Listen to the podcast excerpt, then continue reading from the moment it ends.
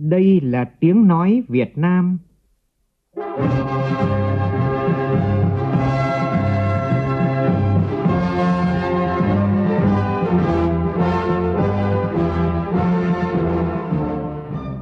là tiếng nói Việt Nam, phát thanh từ Hà Nội, thủ đô nước Cộng hòa xã hội chủ nghĩa Việt Nam.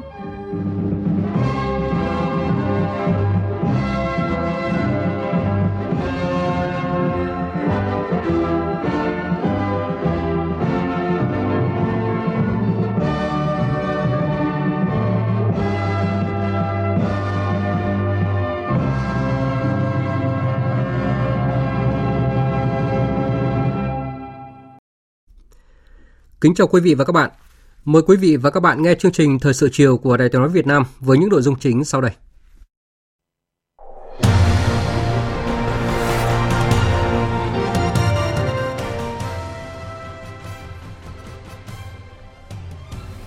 Chủ tịch nước Võ Văn Thưởng trao tặng huân chương lao động cho các tập thể và cá nhân có thành tích đặc biệt xuất sắc tại SEA Games 32. Quốc hội thảo luận phiên toàn thể về công tác xây dựng luật pháp lệnh nhiều đại biểu đề nghị tăng cường kỷ luật kỷ cương, tránh việc bắt nước chờ gạo khi xây dựng luật pháp lệnh. Việt Nam là quốc gia có động lực lớn nhất trên thế giới, tăng 12 bậc trong bảng đo lường mức độ hấp dẫn của môi trường kinh doanh. Vải thiều của tỉnh Bắc Giang được cấp thêm 12 mã số vùng trồng để xuất khẩu sang thị trường Australia và Thái Lan. Trong phần tin quốc tế, Kỳ họp Đại hội đồng Y tế Thế giới lần thứ 76 thúc đẩy một hiệp ước bảo vệ sức khỏe toàn cầu cũng như ngăn chặn các đại dịch tương tự như COVID-19 trong tương lai. Giới doanh nghiệp và thị trường tại Mỹ chuẩn bị cho kịch bản xấu nhất là Mỹ vỡ nợ công sau thông tin cuộc đàm phán giữa Tổng thống Mỹ Joe Biden và Chủ tịch Hạ viện không đạt được thỏa thuận về việc nâng trần nợ công.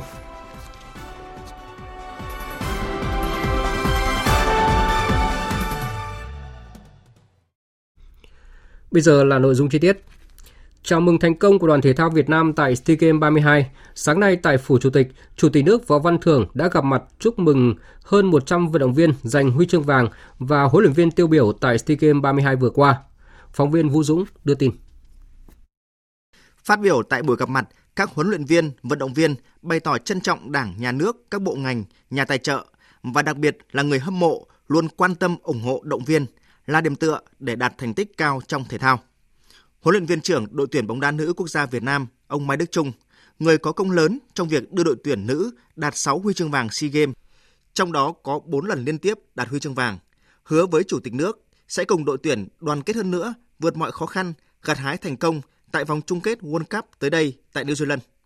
Vận động viên điền kinh Nguyễn Thị Oanh, người mang 4 huy chương vàng về cho Tổ quốc, chia sẻ niềm vinh dự tự hào đã giành được tổng số 12 huy chương vàng tại các kỳ SEA Games và cho biết sẽ cùng các vận động viên nỗ lực tập luyện, trao dồi bản lĩnh để chinh phục nhiều đỉnh cao mới, trước mắt là ASEAN 19 và vòng loại Olympic 2024.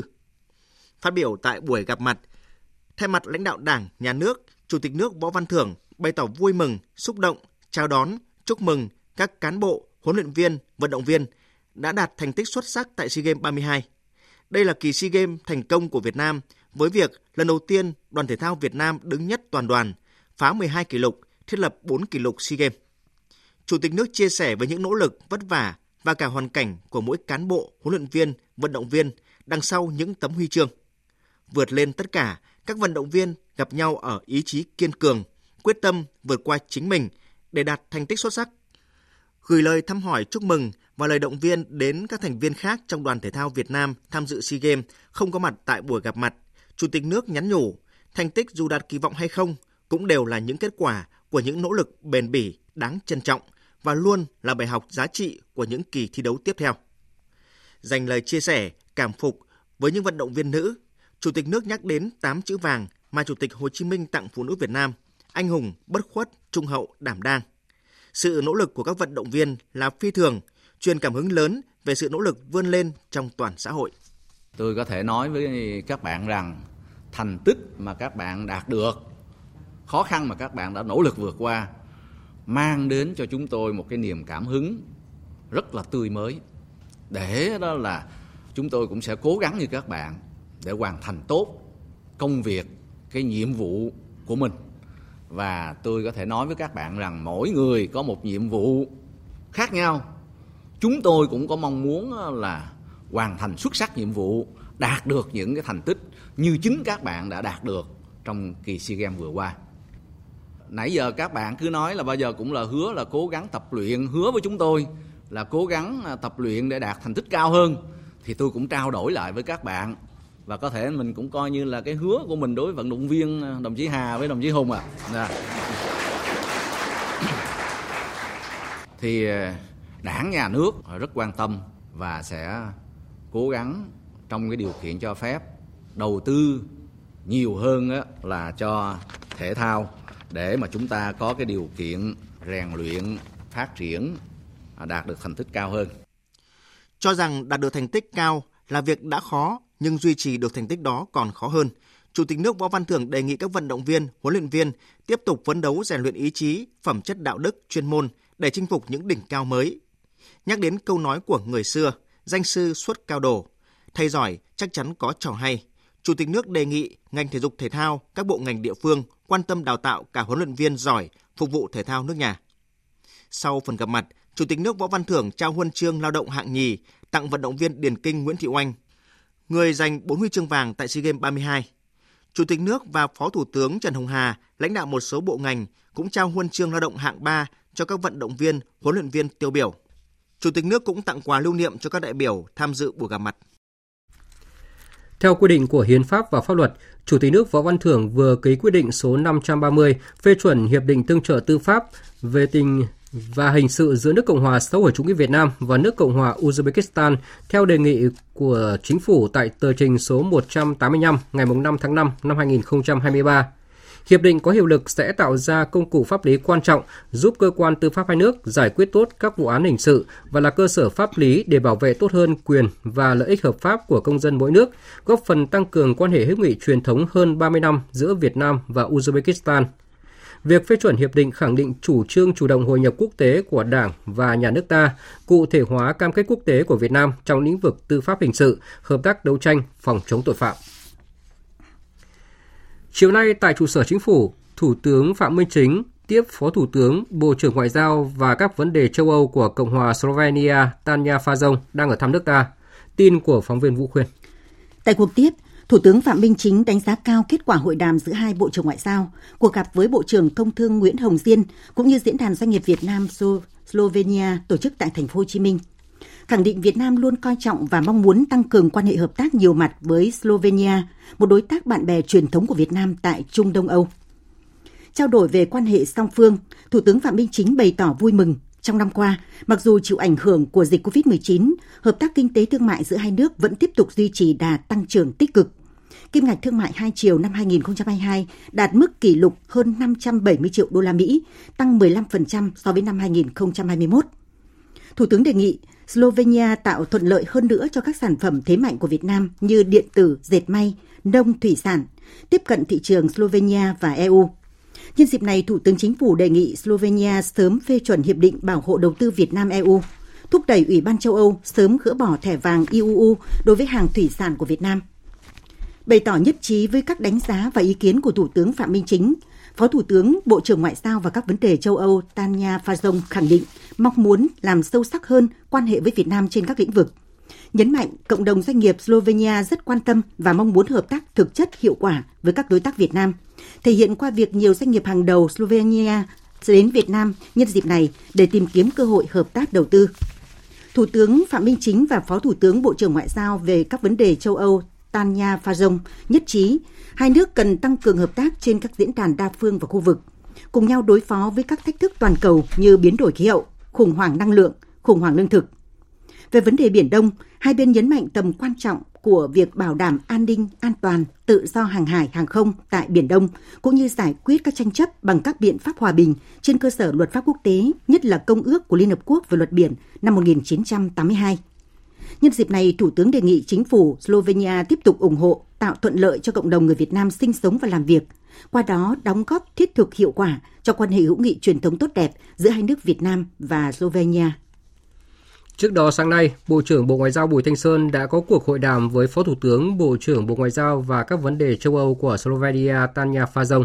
Hai bên nhất trí cần tăng cường trao đổi đoàn các cấp, đặc biệt là cấp cao trong năm 2024, nhân kỷ niệm 30 năm thiết lập quan hệ ngoại giao giữa hai nước trên các kênh nhà nước, chính phủ, quốc hội và giao lưu nhân dân, phối hợp chặt chẽ, ủng hộ lẫn nhau tại các diễn đàn đa phương và tổ chức quốc tế, trong đó có Liên Hợp Quốc, ASEM, trong khuôn khổ hợp tác ASEAN-EU, về kinh tế thương mại, hai bên thống nhất thúc đẩy hợp tác trong các lĩnh vực công nghệ xanh, năng lượng tái tạo, bảo vệ môi trường, cảng biển, logistics, vân vân. Phó Thủ tướng Bộ trưởng Ngoại giao Slovenia khẳng định Slovenia sẽ sớm phê chuẩn hiệp định bảo hộ đầu tư EU Việt Nam, thúc đẩy ESC sớm gỡ bỏ thẻ vàng đối với thủy sản của Việt Nam, phối hợp chuẩn bị tổ chức tốt khóa họp lần thứ ba Ủy ban Liên Chính phủ về hợp tác kinh tế trong tháng 10 tới tại Slovenia. Về vấn đề Biển Đông, hai bên chia sẻ tầm quan trọng của việc bảo đảm an ninh, an toàn, tự do hàng hải, hàng không tại Biển Đông, cũng như giải quyết các tranh chấp bằng biện pháp hòa bình trên cơ sở luật pháp quốc tế, nhất là Công ước của Liên Hợp Quốc về luật biển năm 1982. Chiều nay tại nhà Quốc hội, Chủ tịch Quốc hội Vương Đình Huệ đã tiếp Phó Chủ tịch Hạ viện Séc Jan Bartoszek đang ở thăm nước ta. Tin của phóng viên Lê Tuyết. Chủ tịch Quốc hội Vương Đình Huệ nhấn mạnh, Cộng hòa Séc là nước duy nhất công nhận cộng đồng người Việt Nam là cộng đồng người thiểu số ở Séc. Chủ tịch Quốc hội hy vọng chuyến thăm của Phó Chủ tịch Hạ viện Séc góp phần tăng cường quan hệ hợp tác Quốc hội nghị viện nói riêng và mối quan hệ hai nước nói chung. Phó Chủ tịch Hạ viện Séc Jan Bartoszek cho biết mối quan hệ hữu nghị hợp tác truyền thống Việt Nam Séc đã và đang phát triển rất tốt đẹp. Hy vọng thời gian tới, với những chuyến thăm của lãnh đạo cấp cao hai nước sẽ nâng tầm quan hệ chiến lược. Phó Chủ tịch Hạ viện Séc đánh giá cao cộng đồng người Việt Nam ở Séc.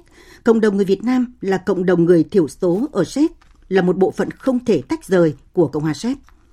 Mong muốn hai nước hợp tác trong các lĩnh vực an ninh, phòng chống các loại tội phạm, trong đó có tội phạm ma túy, khẳng định ủng hộ lập trường của Việt Nam trong vấn đề Biển Đông trên cơ sở tôn trọng luật pháp quốc tế, trong đó có Công ước của Liên Hợp Quốc về luật biển năm 1982. Tại cuộc tiếp, Chủ tịch Quốc hội Vương Đình Huệ và Phó Chủ tịch Hạ viện Séc đều cho rằng hai nước trên cơ sở quan hệ chính trị ngoại giao tốt đẹp có thể thúc đẩy toàn diện các lĩnh vực như thương mại đầu tư. Hiện nay kim ngạch song phương hai nước còn thấp, chưa đến 1 tỷ đô la Mỹ, vì vậy hai bên hoàn toàn có thể tăng quy mô thương mại lên. Theo đó, Việt Nam mong muốn có nhiều hàng hóa của Việt Nam xuất khẩu sang Séc trên cơ sở thực hiện hiệp định thương mại tự do giữa Việt Nam EU và ngược lại. Việt Nam sẵn sàng mở cửa cho các sản phẩm của Séc vào Việt Nam. Phía Séc mong muốn xuất khẩu thịt lợn, thịt bò sang Việt Nam trong thời gian sớm nhất. Chủ tịch Quốc hội nhấn mạnh, trong thế giới bất ổn như hiện nay, việc hai nước tăng cường quan hệ đầu tư là việc làm rất quan trọng. Đề nghị Séc đầu tư chế biến nông sản ở Việt Nam để xuất khẩu sang ASEAN và thế giới nói chung, đồng thời mong Séc thúc đẩy nghị viện các nước trong khối EU phê chuẩn hiệp định EVPA. Hai bên cũng cho rằng cần sớm mở đường bay thẳng từ Việt Nam sang Séc và ngược lại nhằm phục vụ cho du lịch, thương mại, đầu tư. Đây cũng chính là mong mỏi của cộng đồng người Việt Nam tại Séc. Khẳng định giáo dục là cầu nối hữu nghị, hữu hiệu giữa hai nước. Hai bên cùng đồng tình cần thúc đẩy hơn nữa hợp tác giáo dục. Phó Chủ tịch Hạ viện Séc cho biết, sắp tới Séc sẽ cung cấp học bổng để các du học sinh Việt Nam sang Séc học tập. Nhân dịp này, qua Phó Chủ tịch Quốc hội Séc, Chủ tịch Quốc hội Vương Đình Huệ đã trân trọng gửi lời mời Chủ tịch Thượng viện và Hạ viện Séc sớm sang thăm chính thức Việt Nam. Mời Nghị viện Séc cử đoàn tham dự hội nghị Nghị sĩ trẻ toàn cầu lần thứ 9 do Quốc hội Việt Nam đăng cai tổ chức từ ngày 15 đến 17 tháng 9 tới. Sau khi kết thúc cuộc tiếp, Phó Chủ tịch Hạ viện Séc và các thành viên đoàn đã dự khán phiên họp toàn thể kỳ họp thứ 5 Quốc hội khóa 15. Thời sự VOV, nhanh, tin cậy, hấp dẫn. Tiếp tục chương trình kỳ họp thứ 5 Quốc hội khóa 15, chiều nay dưới sự chủ trì của Chủ tịch Quốc hội Vương Đình Huệ, Quốc hội đã nghe tờ trình báo cáo về việc giao danh mục và mức vốn cho các nhiệm vụ dự án thuộc chương trình phục hồi và phát triển kinh tế xã hội, giao, điều chỉnh, bổ sung kế hoạch đầu tư công trung hạn vốn ngân sách trung ương giai đoạn 2021-2025 và phân bổ kế hoạch đầu tư vốn ngân sách trung ương năm nay của chương trình mục tiêu quốc gia, thảo luận về một số nội dung còn ý kiến khác nhau của dự án luật giá sửa đổi. Nhóm phóng viên Đài Tiếng nói Việt Nam thông tin. Thảo luận ở hội trường về một số nội dung còn ý kiến khác nhau của dự án luật giá sửa đổi, các đại biểu đánh giá cao những nội dung mới trong dự thảo luật đã loại bỏ được các quy định gây vướng mắc, tạo sự minh bạch trong quản lý nhà nước về giá, đảm bảo tính thống nhất trong hệ thống pháp luật, phù hợp với các thông lệ quốc tế, chỉnh lý, hoàn thiện theo hướng quy định rõ hơn nữa nguyên tắc thị trường trong quản lý giá, nguyên tắc định giá của nhà nước, quy định cụ thể trách nhiệm của các cơ quan, tổ chức, cá nhân trong quản lý giá, quy định đúng bản chất hoạt động thẩm định giá. Vấn đề được quan tâm là giá trong các lĩnh vực giáo dục, giá thuốc, trang thiết bị y tế, giá dịch vụ vận chuyển hành khách, hàng không nội địa. Đề cập vấn đề giá sách giáo khoa, đại biểu Nguyễn Thị Kim Thúy, đoàn thành phố Đà Nẵng đề nghị các luật cần có sự thống nhất với nghị quyết số 29 của Trung ương Đảng, nghị quyết số 88 của Quốc hội về đổi mới chương trình sách giáo khoa giáo dục phổ thông, quy định thực hiện xã hội hóa việc biên soạn sách giáo khoa. Trong trường hợp Quốc hội khóa này thấy chủ trương xã hội hóa việc biên soạn sách giáo khoa mà Quốc hội khóa 13 đề ra có nhiều cái bất cập thì nên sửa cái nghị quyết 88. Còn trong trường hợp ngược lại thì Quốc hội nên bổ sung những cái quy định cần thiết trong luật giá để bảo đảm sự nhất quán về chủ trương. Không nên để xảy ra cái tình trạng cơ quan lập pháp ban hành những quy định ngược chiều nhau. Một đằng thì khuyến khích xã hội hóa, một đằng tạo sơ hở để cạnh tranh không lành mạnh hạn chế xã hội hóa, thậm chí có nguy cơ xóa bỏ xã hội hóa việc biên soạn sách giáo khoa. Góp ý dự thảo luật giá sửa đổi, một số đại biểu đề xuất bỏ giá trần, giá sàn đối với vé máy bay. Việc này sẽ tạo sự cạnh tranh lành mạnh giữa các loại hình vận tải khác, đảm bảo các cam kết quốc tế mà Việt Nam tham gia. Đại biểu Nguyễn Thị Sửu, đoàn Thừa Thiên Huế nêu ý kiến. Một số hãng áp dụng giá vé không đồng như một hình thức ưu đãi, chỉ áp dụng cho một số ít ghế trong một chuyến bay và thực tế mức giá phải trả không phải là không đồng thì rất cần xem xét điều chỉnh thuật ngữ mức giá không đồng bằng những thuật ngữ phù hợp là giá ưu đãi hoặc giá khuyến mại nhằm tránh ngộ nhận, lợi dụng, lạm dụng và cũng thể hiện được cái tính minh bạch trong luật cạnh tranh và luật giá. Về giá thuốc, trang thiết bị vật tư y tế, đại biểu Phạm Khánh Phong Lan, đoàn thành phố Hồ Chí Minh nêu thực trạng sau khi mua bán thuốc, trang thiết bị y tế, các cơ quan điều tra có kết luận tăng giá bán bất hợp lý, đặc biệt trong tình trạng dịch bệnh, thiên tai, hỏa hoạn.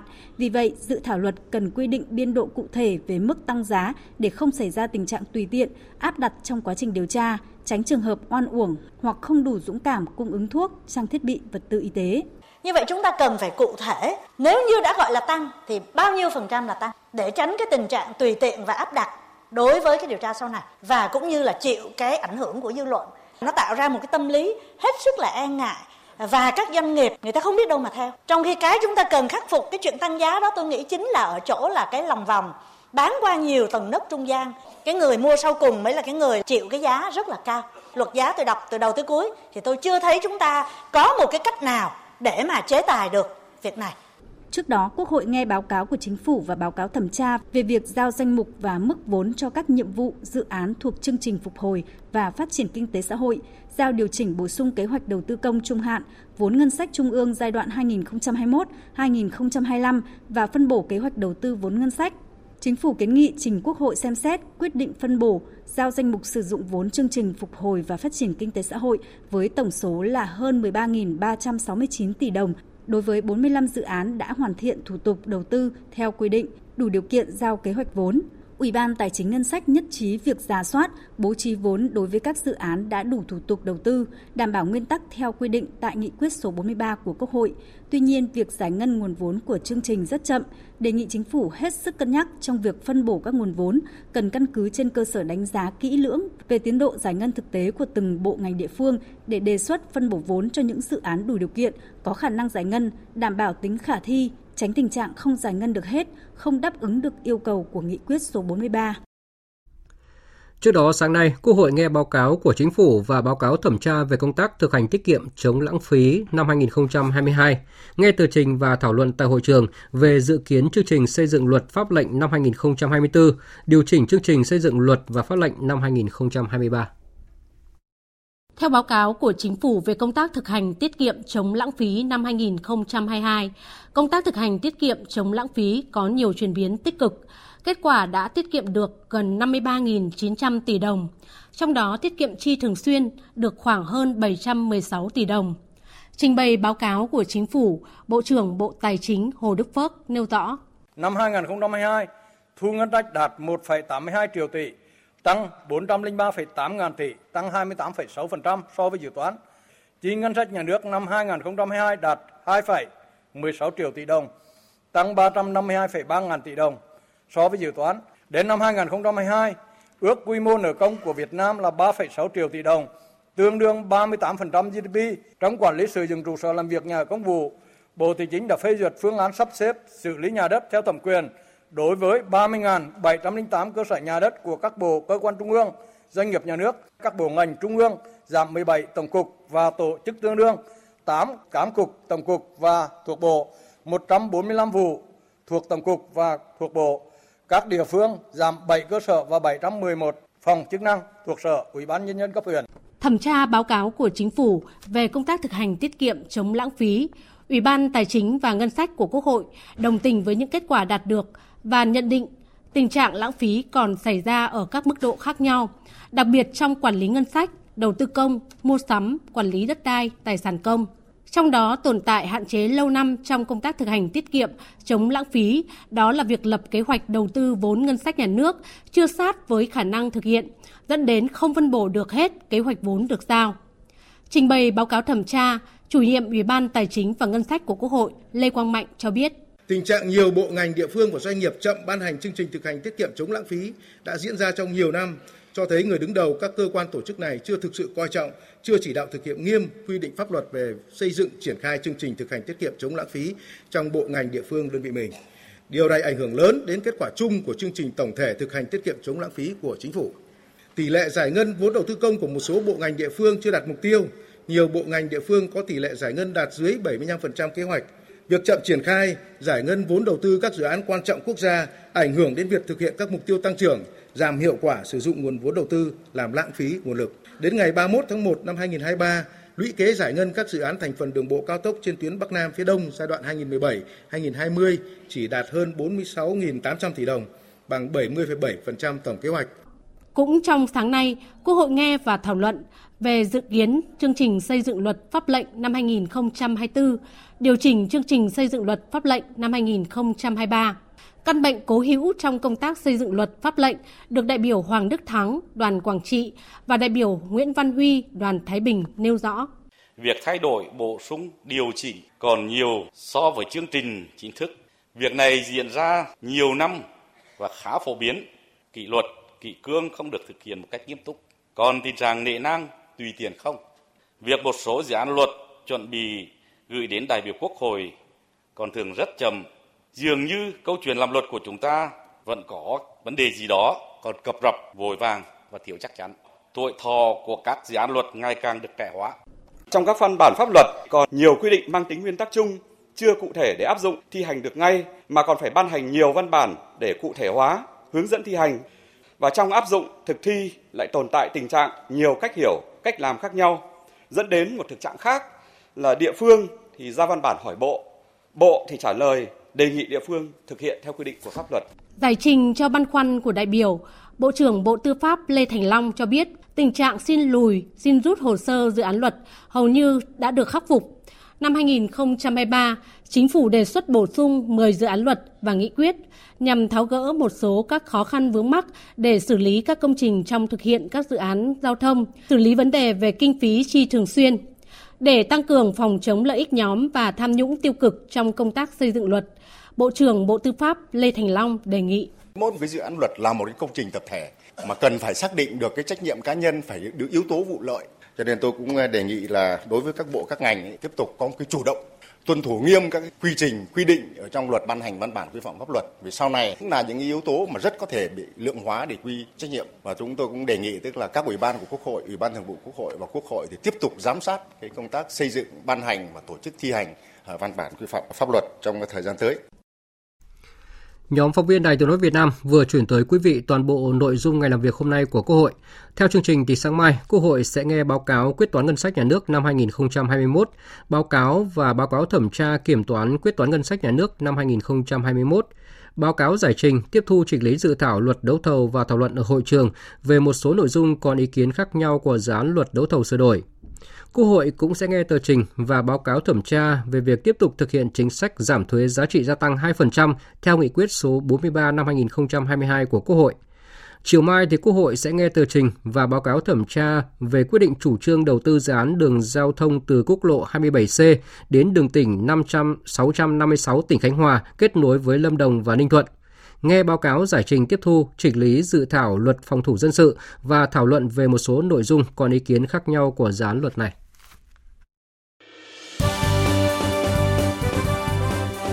Thời sự tiếng nói Việt Nam Thông tin nhanh Bình luận sâu Tương tác đa chiều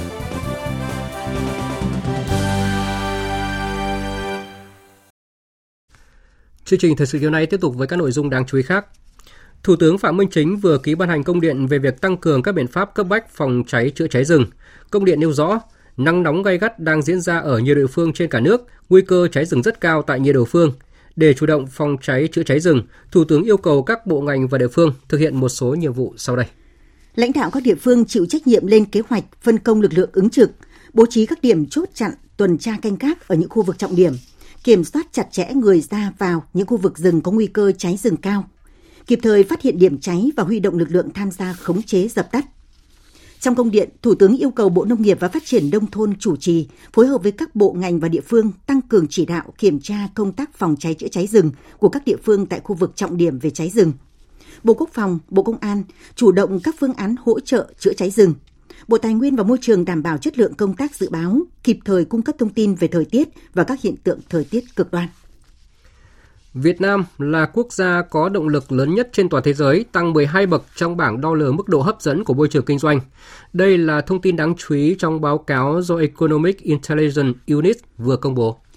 Báo cáo môi trường kinh doanh đo lường mức độ hấp dẫn của môi trường kinh doanh tại 82 quốc gia hàng quý, sử dụng khung phân tích tiêu chuẩn với 91 chỉ số. Singapore đứng đầu bảng xếp hạng mới nhất, trong khi Việt Nam có sự cải thiện đáng kể nhất. Điểm số của Trung Quốc giảm với biên độ lớn nhất phản ánh những thay đổi về quy định và chi phí gia tăng.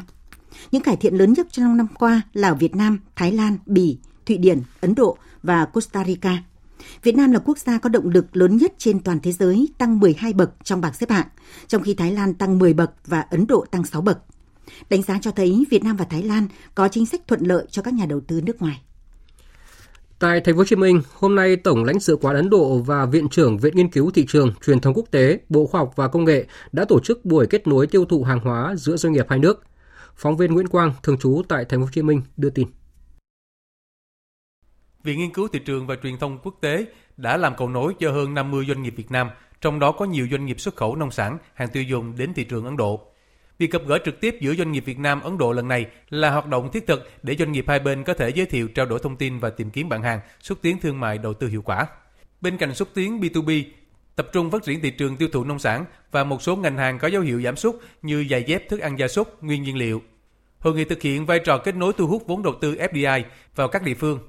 Tiến sĩ Hồ Minh Sơn, Viện trưởng Viện Nghiên cứu Thị trường và Truyền thông Quốc tế cho biết Ấn Độ đang đầu tư tại 28 địa phương của Việt Nam – trong đó, Ninh Thuận dẫn đầu với 4 dự án, còn Việt Nam có khoảng 6 đến 9 dự án đầu tư tại Ấn Độ, chủ yếu là bán buôn và bán lẻ. Với tổng giá trị vượt 6 triệu đô la Mỹ, tiềm năng lên tới 28 triệu đô la Mỹ. Ở thời điểm giao thương hàng hóa ở các thị trường lớn, truyền thống gặp nhiều khó khăn, việc tăng tính kết nối với các doanh nghiệp Ấn Độ mang lại cơ hội cho cả hai bên, giúp Việt Nam sớm giải quyết đầu ra cho hoạt động sản xuất, nhất là nông sản.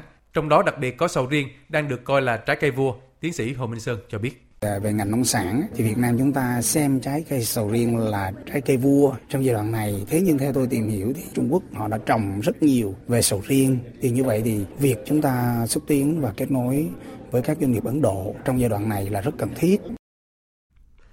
Là một cửa khẩu quốc tế lớn của Trung Quốc kết nối với Việt Nam, thời gian gần đây, thương mại biên giới tại cửa khẩu Đông Hưng, Quảng Tây đang phục hồi nhanh chóng.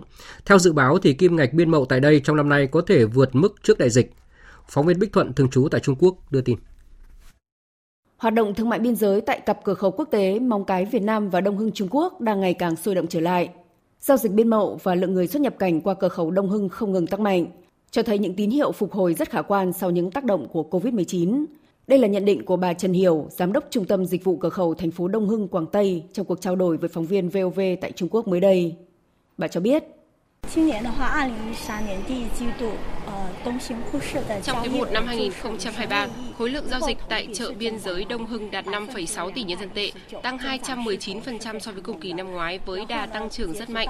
Tính đến ngày 17 tháng 5, lượng giao dịch đã lên đến 8,8 tỷ. Theo đà này, dự kiến kim ngạch thương mại biên giới năm nay sẽ vượt mức 17,6 tỷ của trước dịch, tức năm 2019. Lý giải về sự tăng trưởng này, bà cho rằng sau khi Trung Quốc điều chỉnh các biện pháp chống dịch, chi phí vận chuyển và xuất khẩu hàng hóa qua cửa khẩu Đông Hưng đã giảm đáng kể, nhu cầu tiêu dùng của người dân nước này đang tăng mạnh. Bên cạnh đó, chính phủ Trung Quốc đang thực thi nhiều chính sách chấn hưng nông thôn và thúc đẩy sự phát triển của các khu vực biên giới. Đây là những điều kiện thuận lợi thúc đẩy biên mậu giữa Việt Nam và Trung Quốc phát triển nhanh chóng sau dịch. Ngoài ra, theo Bộ Công Thương Việt Nam, hồi đầu tháng 3 vừa qua, Hải quan Trung Quốc đã công bố danh sách cập nhật các địa điểm đủ điều kiện nhập khẩu lương thực theo quy định của nước này. Trong đó, cửa khẩu Đông Hưng ở cầu Bắc Luân 2, phía Việt Nam là cửa khẩu Móng Cái, tỉnh Quảng Ninh, đã chính thức được nghiệm thu và trở thành địa điểm đủ điều kiện nhập khẩu lương thực. Như vậy, cùng với cửa khẩu Thủy Khẩu, phía Việt Nam là cửa khẩu Tà Lùng, tỉnh Cao Bằng, cửa khẩu Đông Hưng đã trở thành một trong hai cửa khẩu đường bộ với Việt Nam được phép nhập khẩu lương thực của Quảng Tây Trung Quốc. Năng lực giám sát quản lý đối với lương thực nhập khẩu qua khu vực này đạt tối đa 200.000 tấn mỗi năm.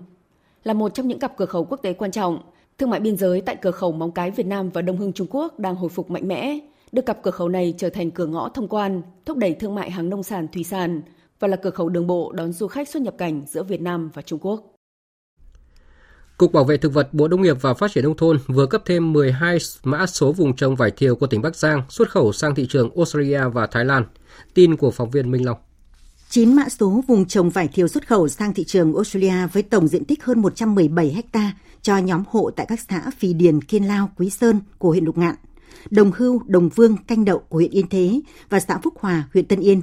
Đây là những nhóm hộ đầu tiên được cấp mã số xuất khẩu vải thiều sang thị trường Australia. Ba mã xuất khẩu sang thị trường Thái Lan có tổng diện tích 42 ha được cấp cho tổ sản xuất vải thiều tại các thôn Thị, Giữa và Tân Long của xã Tân Trung, huyện Tân Yên. Như vậy, sau 12 mã số vùng trồng được cấp mới, toàn tỉnh Bắc Giang đã có 19 mã số vùng trồng vải thiều xuất khẩu sang thị trường Thái Lan và 9 mã số xuất khẩu sang thị trường Australia. Ngoài ra, tỉnh hiện có 110 mã số xuất khẩu vải thiều sang thị trường Trung Quốc, 37 mã số xuất khẩu sang Nhật Bản và 15 mã số xuất khẩu sang Mỹ. Hiện nay, toàn bộ các hoạt động kinh tế xã hội của vùng Đồng Tháp 10 đều phụ thuộc vào trục giao thông quốc lộ 62. Tuyến đường này không chỉ phục vụ giao thông liên tỉnh mà còn có ý nghĩa quan trọng trong việc kết nối hành lang Đông Tây giữa các khu kinh tế với cửa khẩu quốc tế Bình Hiệp. Giải quyết được những bất cập về giao thông chắc chắn sẽ mở ra nhiều cơ hội để phát triển kinh tế, nhất là vấn đề biên mậu mà Long An đang có nhiều tiềm năng lợi thế. Phóng viên Nguyễn Quang thường trú tại thành phố Hồ Chí Minh đề cập nội dung này. Khu kinh tế cửa khẩu Bình Hiệp thị xã Kiến Tường tỉnh Long An được xác định là trung tâm kinh tế văn hóa xã hội động lực phát triển của tiểu khu Đồng Tháp 10, là đầu mối giao thương kết nối các tiểu vùng sông Mekong của Campuchia với thành phố Hồ Chí Minh và khu vực đồng bằng sông Cửu Long. Tuy nhiên, nhiều năm qua, hoạt động kinh tế xã hội nơi đây vẫn chưa thể bứt phá như mong đợi. Sau 13 năm đi vào hoạt động, đến nay chỉ mới có hai doanh nghiệp với khoảng hơn 2.300 lao động. Dù được đánh giá là có nhiều tiềm năng lợi thế, nhưng sau khi đến tìm hiểu thì hầu hết doanh nghiệp đều ra đi không trở lại.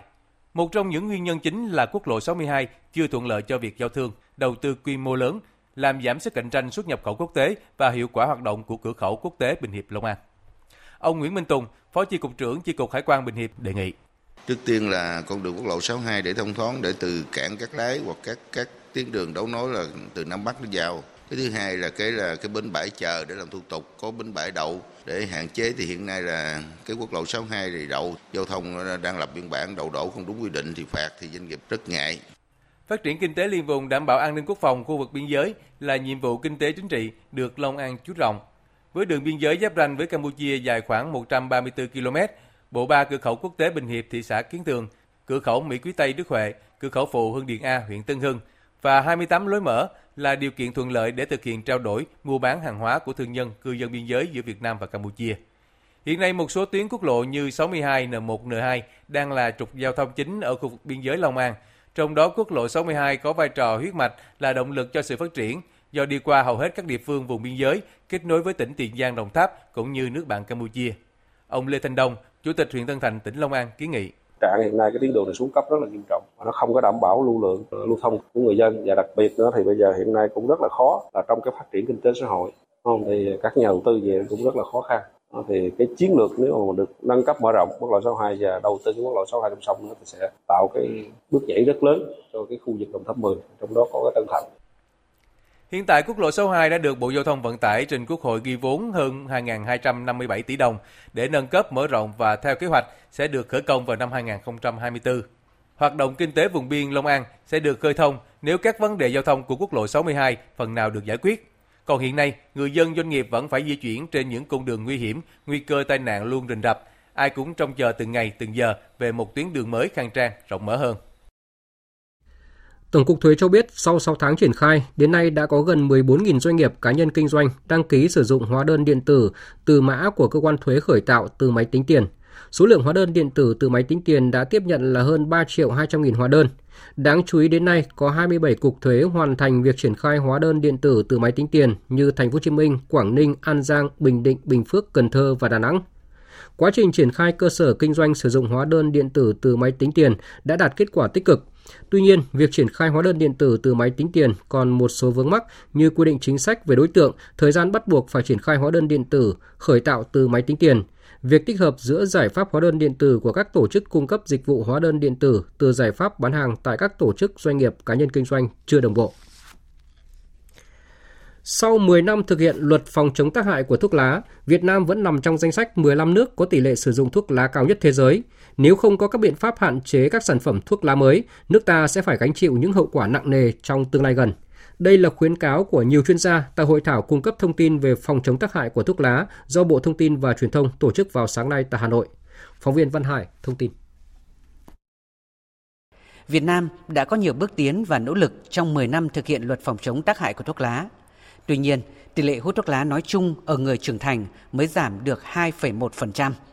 Ông Hồ Ngọc Hải, Phó vụ trưởng vụ pháp chế Bộ Thông tin và Truyền thông cho biết. Hiện nay, thì Việt Nam vẫn là một trong 15 quốc gia sử dụng thuốc lá cao nhất thế giới và tỷ lệ sử dụng thuốc lá ở Việt Nam giảm chậm và còn cao. Ờ, tỷ lệ thanh thiếu niên tiếp cận và sử dụng thuốc lá điện tử nhất là tại các thành phố lớn thì đặc biệt là cao.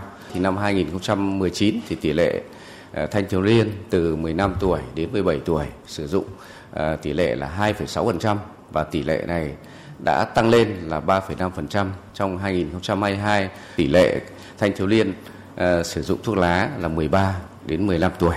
Đây là một cái số liệu mà hết sức là khẩn cấp. Trong khi hiệu quả phòng chống thuốc lá điếu chưa cao, thì 3 năm trở lại đây, số người sử dụng thuốc lá điện tử ở Việt Nam lại đang gia tăng, đặc biệt là ở thanh thiếu niên và phụ nữ. Thuốc lá điện tử và các loại thuốc lá thế hệ mới khác chưa được quy định trong hệ thống pháp luật, kể cả luật phòng chống tác hại của thuốc lá. Theo các chuyên gia, nếu cho phép lưu hành các sản phẩm thuốc lá mới, nước ta sẽ phải gánh chịu những hậu quả nặng nề trong tương lai gần và các nỗ lực đạt được sẽ bị phá bỏ. Thạc sĩ Nguyễn Thị Thu Hương, chuyên gia của Quỹ phòng chống tác hại của thuốc lá Bộ Y tế cho rằng.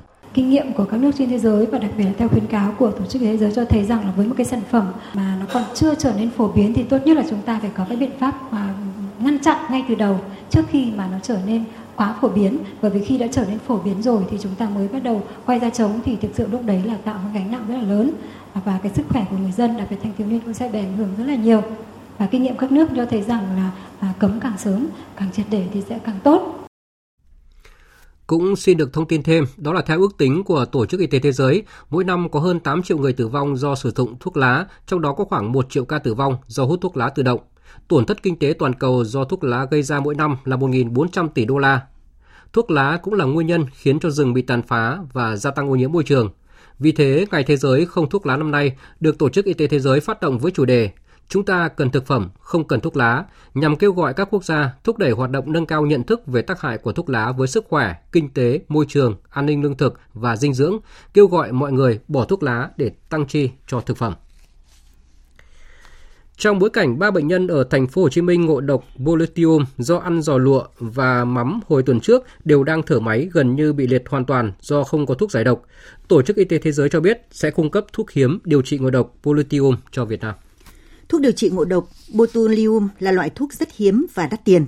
Nước ta không dự trữ do hàng năm chỉ ghi nhận vài ca ngộ độc. Botulinum là loại độc tố thần kinh cực mạnh sinh ra bởi vi khuẩn yếm khí, loại vi khuẩn ưa môi trường kín như thức ăn đóng hộp hoặc môi trường thực phẩm không đủ tiêu chuẩn kiềm chế vi khuẩn phát triển. Các chuyên gia khuyến cáo người dân nên ăn chín uống sôi, chọn thực phẩm có nguồn gốc rõ ràng, chất lượng và an toàn. Thận trọng với thực phẩm đóng kín có mùi vị hoặc màu sắc thay đổi, đồ hộp bị phồng hở, vân vân. Thưa quý vị và các bạn, cả nước đang trải qua đợt nắng nóng kéo dài nhất từ đầu năm đến nay. Nắng nóng đã ảnh hưởng nhiều đến cuộc sống của người dân, đặc biệt là những người phải mưu sinh thường xuyên trên những cung đường. Ghi nhận thực tế của cộng tác viên Phương Anh tại thủ đô Hà Nội. Hơn 4 năm làm nghề chạy xe Grab, bình thường công việc mưu sinh đã khó. Dưới cái nắng như thiêu như đốt hơn 40 độ như mấy ngày hôm nay của ông Trần Minh Tuấn, quê ở Nam Định lại càng vất vả hơn. Để chống chọi với cái nắng, ông phải mặc áo dài tay trùm kín người, thỉnh thoảng lấy nước lạnh xả lên mặt. Mặc mấy số ôm thôi, nắng nóng cái này không có khách vì nóng quá không ai ra ngoài đường. Thì công việc gọi là làm gì nhặt cơm cháo qua ngày thôi, không có gì đâu. Cũng giống như ông Tuấn, những người thu gom ve chai phế liệu như chị Lê Thị Vui ở trọ tại phường Kim Liên thì công việc cũng chật vật hơn bội phần. Cả ngày rong ruổi trên chiếc xe đạp cũ kỹ qua từng con phố dưới cái nắng gay gắt hơn 40 độ C, cộng với đống sắt vụn, vỏ chai lọ đã bào mòn sức lực của chị. Nhưng cả chị Vui và ông Tuấn đều không cho phép mình nghỉ ngơi. Chị Vui chia sẻ. Mua đồng nát rồi nếu ai cần dọn nhà cũng dọn nhà uh, tiếng ấy. Trưa đấy đi trời nó nóng nó, nó mệt. Ngồi giải nao. Bây giờ tuổi cũng cao rồi đang phải cố gắng cho là con vào đại học. Ừ, nếu mà không có đứa con học đại học thì cũng uh, nghỉ được rồi ấy. Bất chấp nắng nóng nhiệt độ thực tế ngoài trời có lúc lên đến hơn 50 độ C những người phải thường xuyên mưu sinh trên đường hầu như không để ý đến sức khỏe của bản thân, bởi phía sau họ còn có cuộc sống của cả gia đình ai cũng mong những món hàng bán ở vỉa hè của mình không bị héo, đi đánh giày sẽ gặp được vài khách để kiếm đủ tiền trang trải cuộc sống hàng ngày. Nóng kiếm không được kiếm được tiền. Vất vả nhanh héo hơn vất vả hơn. Trời ơi bán được đâu mà cô về? Cứ bán hết xe thì mới về. Ờ, đi đi từ một rưỡi đêm xong làm mua hoa xong làm hàng làm hàng xong dắt về đây bán. Mồ hôi là ra mệt chứ không có tiền để cố thôi.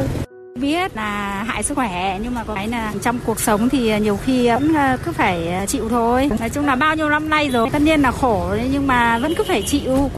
Nói chung là mùa này á, làm để lao động ở ngoài thì mùa hè thì công việc nó ít, nắng nóng nó nhiều, không có người, rất là vất vả. Với mùa nắng này á, họ không đi dạo mấy ngoài đường, họ chỉ có ở trong điều hòa thôi. Làm như thế này vất vả lắm, nói chung vất thì đi đến đâu nghỉ đến đấy, khách không có, rồi siêng nhặt chặt bậy thôi.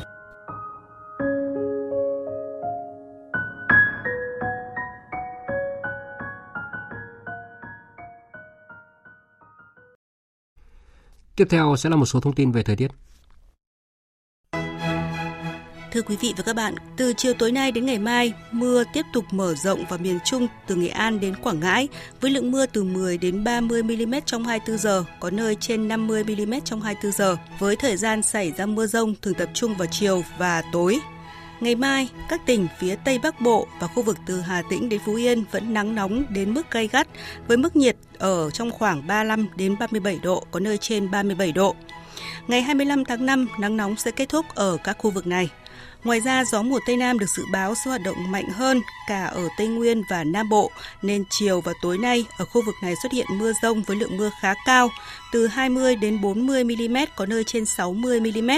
Nền nhiệt cũng trong khoảng từ 31 đến 33 độ, trời mát. Đợt mát ở khu vực Bắc và Trung Bộ dự báo kéo dài khoảng một tuần và sau đó sẽ bước vào một đợt nắng nóng mới.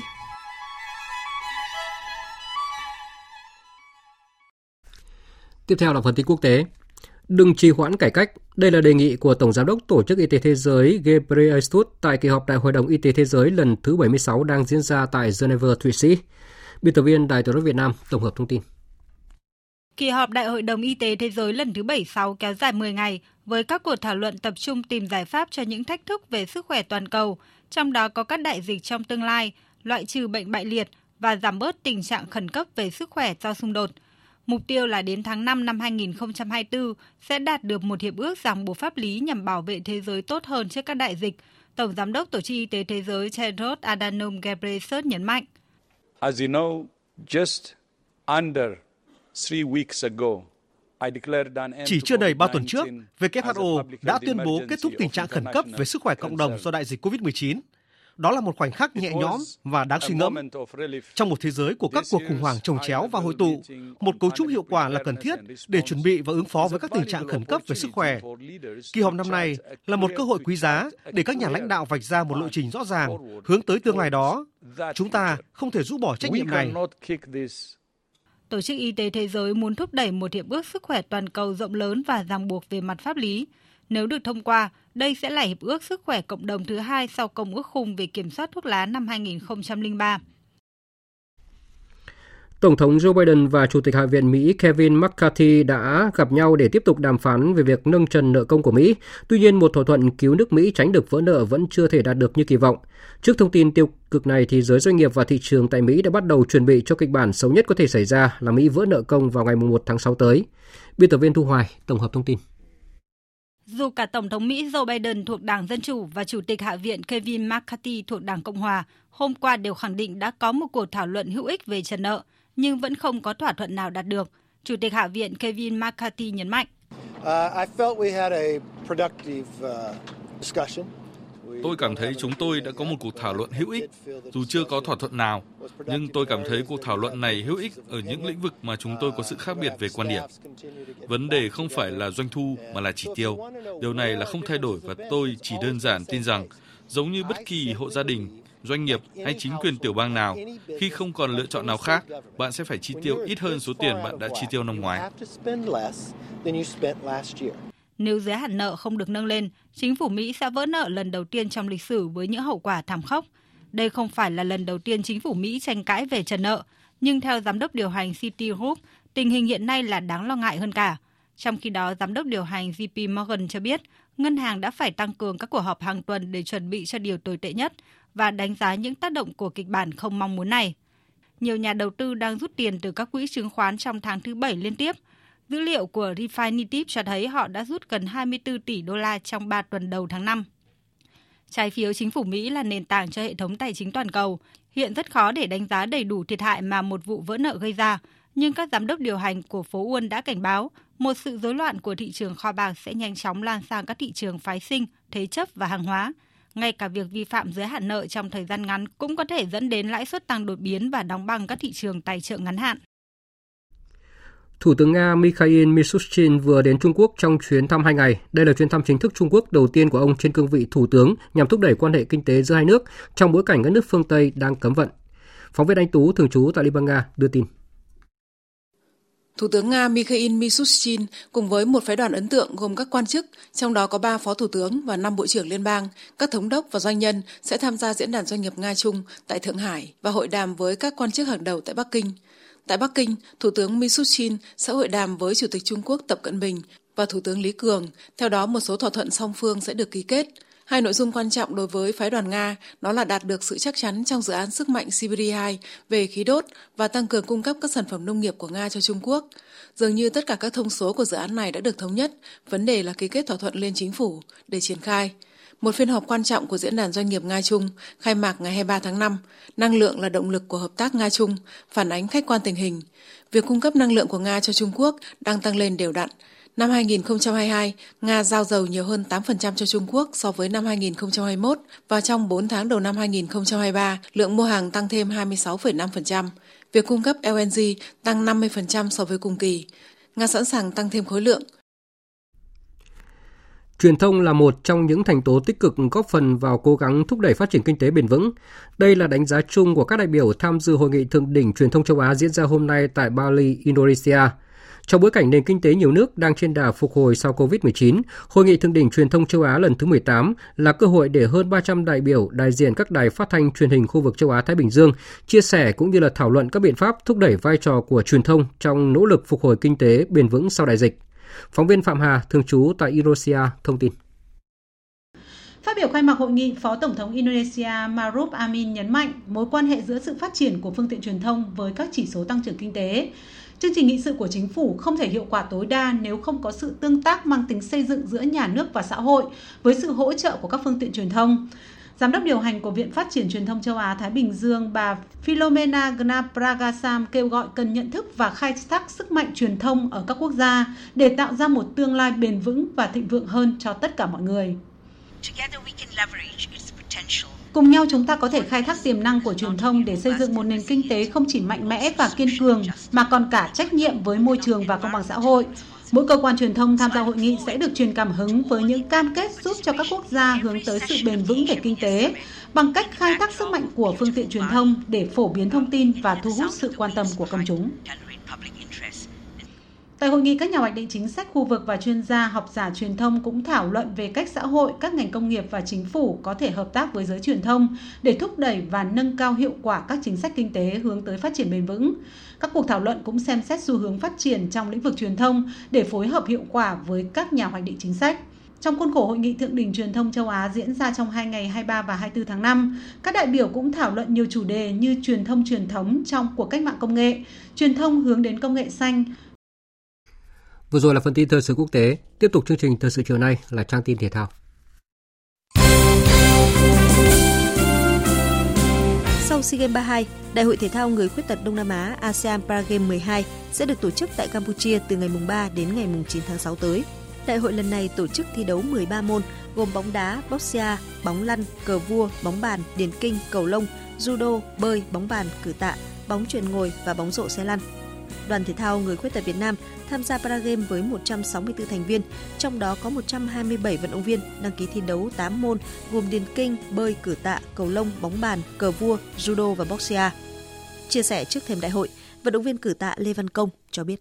Tôi và đồng đội đã chuẩn bị rất là kỹ, nhưng tôi ờ, phải phân phối sức để mình ờ, sau cái kỳ bá là game tôi sẽ lại sẽ lại ờ, tham gia giải vô địch thế giới và sau đó thì tôi lại tham gia kỳ Á Di còn vận động viên điền kinh Cao Ngọc Hùng khẳng định. Tiêu của mình là sẽ giành được huy chương vàng ở nội dung F57 và xa hơn nữa là mình sẽ cố gắng làm sao mà đạt được chuẩn chính thức vào tháng 7 giải vô địch thế giới tại Pháp. Sau thành công giành ngôi nhất toàn đoàn của thể thao Việt Nam tại SEA Games 32, đoàn thể thao người khuyết tật Việt Nam được tiếp thêm động lực mạnh mẽ để phấn đấu giành thành tích tốt nhất tại Paragame lần này.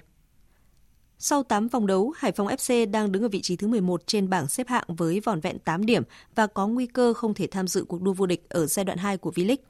Trước tình hình xa sút của đội bóng, ban huấn luyện câu lạc bộ Hải Phòng đã chiêu mộ hai chân sút chất lượng là Yuri Mamute và Guhemet Nunes thay cho Bikur và Carlos Fernandez những người đã gây thất vọng trong thời gian qua nhằm thay đổi tình hình.